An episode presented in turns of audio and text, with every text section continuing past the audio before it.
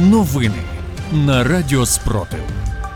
Вітаю в ефірі Радіо Спротив Іван Лисенко. Сьогодні 5 вересня, 559-та доба повномасштабної війни, коли Україна захищає себе та весь цивілізований світ від російської агресії. У випуску новин розповідаю про головне. На тимчасово окупованих територіях Донеччини окупанти поставили умови працівникам бюджетних підприємств отримати паспорт Російської Федерації до 1 жовтня. В іншому випадку їх погрожують звільнити і завести на їх місце працівників з Російської Федерації.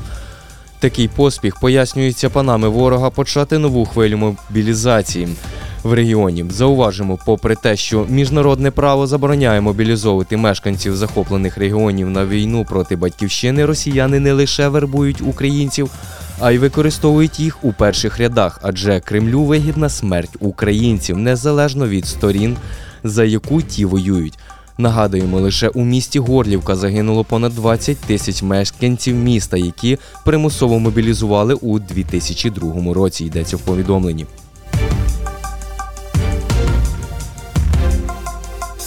Британський актор Стівен Фрай приїхав до Києва, щоб стати ведучим саміту перших леді та джентльменів. Він відбудеться 6 вересня, і темою буде ментальне здоров'я. Своїми враженнями від української столиці 66-річний Фрай поділився у інстаграмі. Оце так день. Повірити не можу, що прибув сюди до Києва 12 годин тому. Відтоді я спостерігав за операцією пораненого бійця. Потім я зустрівся з двома молодими чоловіками, які сміялися, підколюючи одне одного, що відмінностей щодо відмінностей між їхніми новими протезами ніг. Усі їх поєднує надзвичайний гумор, а ще глибока, непохитна рішучість відігнати від брам варварів та зберегти свою незалежність і суверенітет. Війна здатна проявити в людях найгірше, але іноді і найкраще йдеться в повідомленні.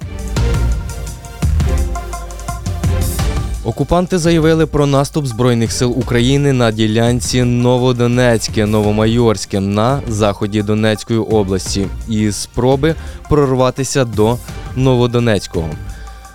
Підтвердити це в українських військових поки не вдалося. Про це повідомляє колаборант Російської Федерації Олександр Ходаковський. Цитую.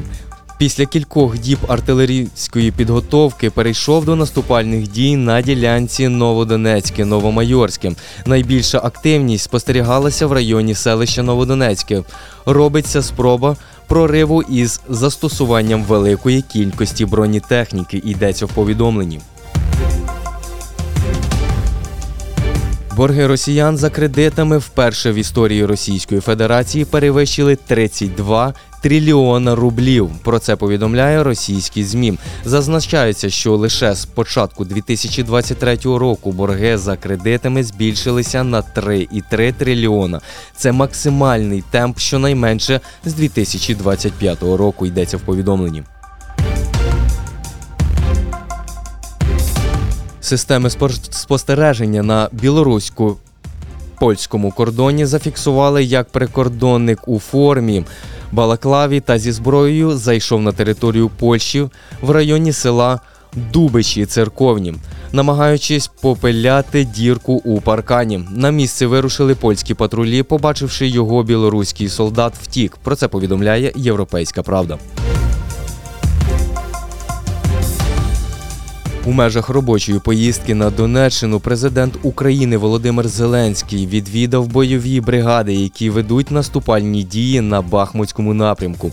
Про це повідомляє офіс президента. Зазначається, що Зеленський докладно обговорив із командами проблеми питання та потреби підрозділів. Зокрема, йшлося про забезпечення артилерійськими снарядами, ракетами для фронтових систем ППО, евакуаційний транспорт та засоби РЕП. Йдеться в повідомленні.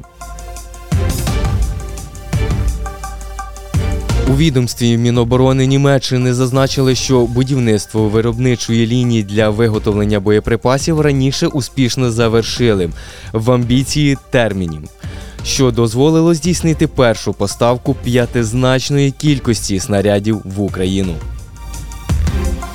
А з початку повномасштабного вторгнення Сили оборони України ліквідували 265 тисяч 680 російських загарбників. З вами був Іван Лисенко з випуском новин на Радіо Спротив. Зберігаємо спокій, віримо в Силу оборони України та разом наближаємо перемогу.